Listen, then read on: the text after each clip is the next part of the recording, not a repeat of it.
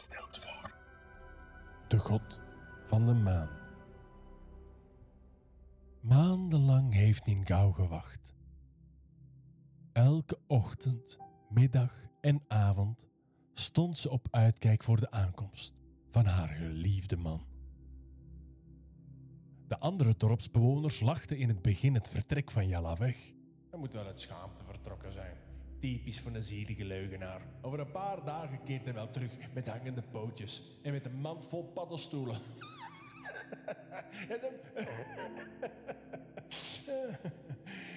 Maar na al die maanden begonnen ze toch wel medelijden te krijgen met Ninkau. Eerst haar zoontje verliezen en nu haar man. Wat moet er toch van dat arme kind worden? Dagelijks kreeg ze bezoek van een meute bemoeizieke roddeltantes. En hoezeer ze ook hun best deden om de ware toedracht te achterhalen, Ninkau zweeg in alle talen. Ze maakte hen wijs dat Jala een verre neef ging bezoeken en dat ze niet kon zeggen hoe lang hij nog wel zou wegblijven. Op een dag stond de dorpshoofd, een verstokte vrijgezel die in zijn leven nog nooit een vrouw wist te charmeren, voor de deur van Ingao met een grote bos bloemen. Hij haalde alle klassieke trucs uit om haar te charmeren. De ene karamellenstroof na de andere werd op tafel gegooid. Ehm, volgens mij zit jij een magneet. Ja, ja, hoe, komt het anders dat ik me tot u aangetrokken voel? Huh? Ehm, ik, wou dat ik scheel was. Ja, dan kan ik u twee keren zien. Wacht, wacht, wacht. Hè. Ehm, eh, eh, zit jij soms verdwaald? Ja, want de hemel is een flink eind van hier, hoor. Eh, Nee, wacht, wacht, nog eentje. Als de enige plaats waar dat ik u kon zien in mijn dromen was, ja, dan zou ik eeuwig slapen. Adam, Adam. Ninkau deed haar best om niet te lachen, maar na een half uur geslijm had ze er genoeg van. Ik ben erg vereerd met al die mooie woorden, maar nu moet je me echt excuseren. Jalla kan elke moment thuiskomen, pochte ze. Dus Jalla. Ten eerste, wat heeft hij te bieden dat ik niet heb? En ten tweede, hè, waar is hem dan? Hè? Ja, ja. Oh, oh. Ik denk dat ik hem hoor. Ah, joehoe, jala. Eh, Pak me dan, als ik. Wel, als je erop aandringt... Jalla greep het dorpshoofd bij de kraag, tilde hem met gemak op en smeet hem de deur uit. Het dorpshoofd, geschrokken van de plotse verschijning en tegelijkertijd wit heet van woede voor het opgelopen blauwtje, droop vloekend af. De bloemen smeet hij in de berm. Ningao huilde van vreugde en ontroering. Jalla, je bent terug. Wat ben ik blij dat ik je zie. En dat ik je kan vastpakken. Kom, vertel me alles over je avontuur. Straks, lieve schat. Eerst moet ik kom afmaken met dat vreselijke hoekig monster. We kunnen niet langer wachten. Of de hele aarde is kapot geschroeid. Wat het koppel niet wist, was dat het dorpshoofd stond te luistervinken onder het raam. En toen hij hoorde dat Jala een tweede poging ging wagen, snelde hij naar het dorp. Iedereen moest het weten, iedereen moest getuige zijn van de definitieve afgang van deze boogschutter van het zevende knoopsgat. En nadien zou hij trouwen met Ningao. Dan heeft ze tenminste een man waar ze naar op kan kijken. Vijf uur later stond Jala op dezelfde rots, op de hoogste berg van de streek. Hij staarde minutenlang, onafgebroken, naar het bloedhete gevaarte. Hij nam een pijl en plaatste het in zijn oude getrouwe boog. Hij richtte met uiterste precisie naar de lucht, telde tot tien en liet hem los. De pijl schoot met een vaart de lucht in. Na vier seconden was hij niet meer zichtbaar. Oh. Plots besefte het koppel de aanwezigheid van het ganse dorp dat zich verscholen had op enkele meters afstand. Iedereen wachtte nu mee in spanning af op de bevrijding. Tot de pijl plots terug in beeld kwam, recht naar beneden. De bewondering bleek van korte duur. Iedereen, het dorpshoofd op kop, begon Jalla voor de tweede keer uit te lachen. De, de ultieme vernedering was nabij. Gelukkig bestond in die tijd ook al karma. Want terwijl het dorpshoofd knielde voor Ninkau om haar ten huwelijk te vragen, zoefde de pijl recht op hem af en strandde in zijn dikke billen.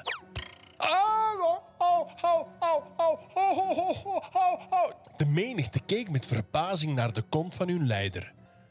Hebben jullie dat gezien? Jalla heeft dat met opzet gedaan. Hij wilde mij vermoorden. Grijp hem en steek hem in de gevangenis. Ha, ha, ha, ha, mijn mooie poep. Iedereen keek twijfelend om zich heen. Het was voor iedereen duidelijk dat het een ongeluk was, niet? Wel, waar wachten jullie op, lamzakken? Grijp die prutsende moordenaar! Uiteindelijk stapten vier sterke mannen naar voren om Jalla te knevelen en af te voeren. Maar wat iedereen echter ontging door al het tumult, was dat onze held uit zijn zak een nieuwe boog nam. Het was de machtigste boog die men ooit heeft gezien, gemaakt van een oude Chinese eik. Opgespannen met gouden haren, gekregen van de grote tijger van de Noordelijke Berg. Dan nam hij een prachtig glanzende pijl vervaardigd uit een van de horens van het grote hert van de zuidelijke berg. Het was gebonden aan een enorm lang touw. Een touw gemaakt van de haren van de hertenstaart. Ninkau keek bewonderend toe. Jalla, hoe kom je aan die dingen? Je hebt toch niks gestolen? Nee, lieve vrouw. De boog heb ik gekregen van de grote tijger. Eerst heb ik hem gevangen, maar we zijn goede vrienden geworden. En na wekenlang door hem getraind te worden, heb ik de kracht gevonden om het grote hert te verslaan. Hoe heb je dat beest dan gevangen? Ik heb het niet gevangen. Ik heb het neergeschoten. Heb je dan schietlessen gekregen van de tijger? Nee, nee, geen enkel. Blijkbaar had ik wel het talent, maar ik was gewoon te bang om te falen. De tijger heeft mij geleerd om in mezelf te geloven. Vervolgens nam hij het hoekig monster in het vizier, spande de pijl in de machtige boog en net vooraleer de vier mannen hem konden vastgrijpen, schoot de pijl met een enorme kracht de lucht in. Het touw ontrolde zich en net op het moment dat het touw bijna op was, bleef het hangen. Jalla keek zijn vrouw aan. Bingo. Zou het? Heb ik dat monster geraakt? Jullie, help mij trekken aan dat touw. De vier mannen keken verbaasd op. Ze keken vragend naar de dorpsleider. Maar pak die smeerlap dan toch! De blikken richtten zich terug op Jalla. Je mag mij zeker meenemen. Ik zal zelfs niet protesteren, maar eerst help mij aan dat touw trekken. De vier mannen overlegden even en vonden het voorstel aannemelijk. Ze grepen het touw samen met Jalla vast. Oké, ik tel tot drie. Eén, twee, drie. Het vijftal trok uit alle macht. En warempel het hoekig monster leek te bewegen. Nog eens. 1, 2, 3. Jawel. Jawel. Het gevaarte begon voorzichtig te draaien. Als een molen. Kom maar, nog een keer. 1, 2, 3. 1, 2, 3. Bij elke snok aan het touw begon de schijf nog meer te draaien. En na een tiental keer draaide het zo snel dat de gensters ervan afvlogen. De hemelkoepel lichtte op door de miljoenen fijne lichtjes. Het leken wel vuurvliegjes die een vast plaatsje opeisten aan het hemelgewelf. Iedereen keek ontroerd naar dit spektakel. Zoiets moois hadden ze nog nooit gezien. Het dorpshoofd wilde zich van verbazing erbij neerzetten, maar vergat de pijl die in zijn billen stak. Na tien minuten liet het vijftal uitgeputte touw los. Toen het gevaarte stopte met draaien, waren de acht hoeken en die lelijke bulten helemaal verdwenen. Het was nu een mooie, perfecte bol. Net zoals de zon. Omgeven door een prachtige verzameling fonkelende lichtjes. Oh, hoe mooi! Ningao huilde van geluk. Alleen jammer dat het nog zoveel licht en warmte uitstraalt. Zal de aarde dan toch verschroeien? Jalla dacht even na. Nee, nee, ik ben nog niet klaar met hem. Hij nam uit zijn zak het net dat zijn vrouw voor hem had geweven. Hij bond het vast aan het hangende touw en spoorde zijn vier kompanen om nog een laatste maal de pol aan het draaien te brengen. Een paar minuten later draaide het nog sneller dan ervoor, tot Jalla riep: Oké, lossen op drie.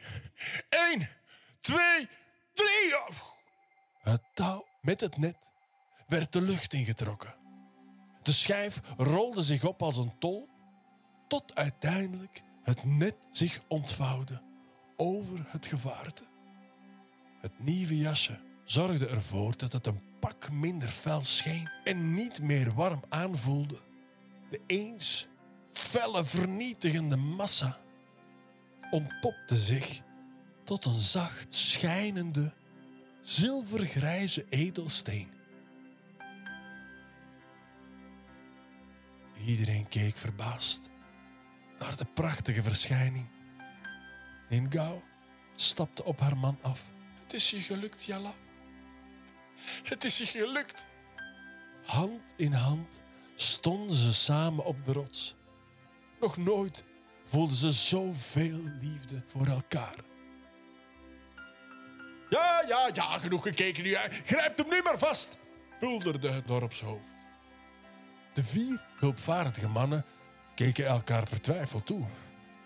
Wat staan jullie daar nu toch te treuzelen? Pak hem vast, pummels! De mannen wisten wat hen te doen stond. Ze stapten op Jalla af, grepen hem vast en tilden hem triomfantelijk in de lucht. Leef Jalla! Leef onze ridder in nood! En dan gebeurde er iets magisch.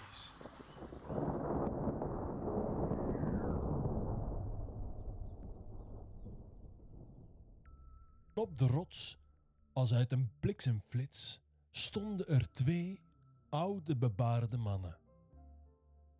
De linkse van de twee was een oude bekende voor Jala en Ningao. Het was de oude man die maanden geleden van achter de oude eik verscheen. Het was Tudigong, de god van de aarde. Maar het was de rechtse die het woord nam. Ik ben Pangu, de schepper van de aarde. Mijn collega en ik hebben de mensheid op de proef gesteld door een vernietigende kracht op de aarde los te laten. Als iemand van jullie in staat was om het te bedwingen, zouden jullie voor eeuwig deze planeet, mijn mooiste creatie, mogen bewonen. Lukte dit niet, dan was al het leven zoals jullie het tot nu toe kennen, gedoemd een snelle dood te sterven.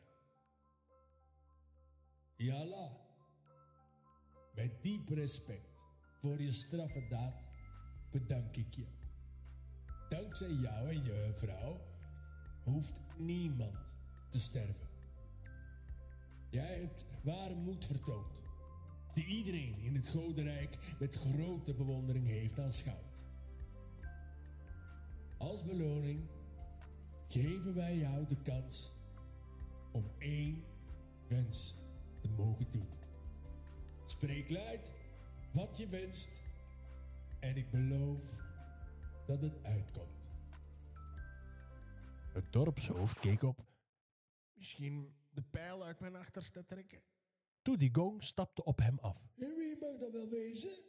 Ik ben het eh, dorpshoofd, eh, opperige, opperigheid.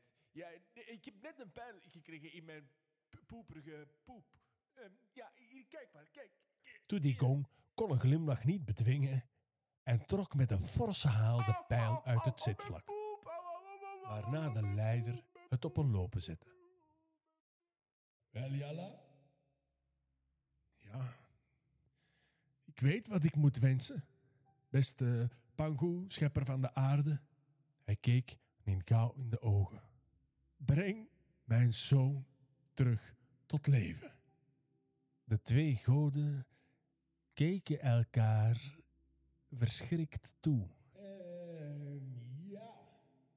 Ja, ja, ja, je mag alles wensen, eh, behalve daar. Ja, wij kunnen geen doden tot leven wekken. Zij leven bij ons in de hemel, maar, maar hen terugkrijgen naar de aarde, dat kunnen zelfs wij niet. Ja, ja, het heeft te maken met contracten en aansprakelijkheden. Je moet dat begrijpen, hè. Mocht je nu in India leven, ja, dan staan de Hindoes er toe om misschien een nieuw leven te geven. Maar dan heb je nog altijd kans dat je zoon terugkeert als een, een bladluis of een cavia. Of... Wel, waarde heren, Jalla kon zijn ontgoocheling niet verbergen, dan heb ik niks te wensen.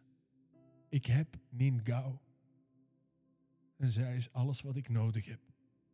Diep ontroerd door de blijk van grote liefde, keken de twee goden elkaar verbluft toe.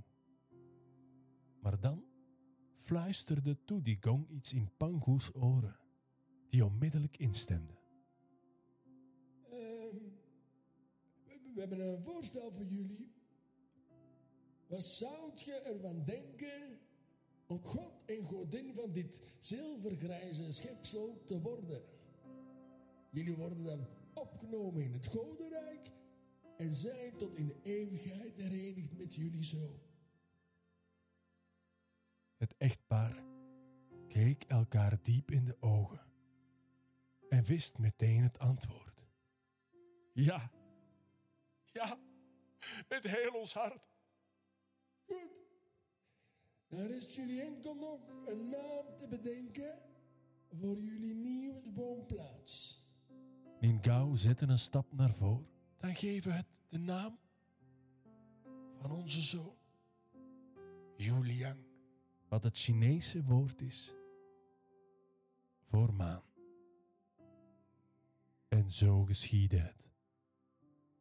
De twee namen afscheid van hun dorpsgenoten en stegen vervolgens mee met Pangu en Tudigong op naar de hemel. Yala en Ningao zagen hun geliefde zoon terug en bleven tot in de eeuwigheid bij elkaar. Zo ontstond de maan, zoals we haar nu kennen. En als je twijfelt of het verhaal echt waar is, bedenk dan maar eens waarom dat wij de maan elke dag een naam geven die ons doet terugdenken aan het fantastische koppel. Ja, la en Nin Gao. Ja, ni. Ofwel, Janneke Maan.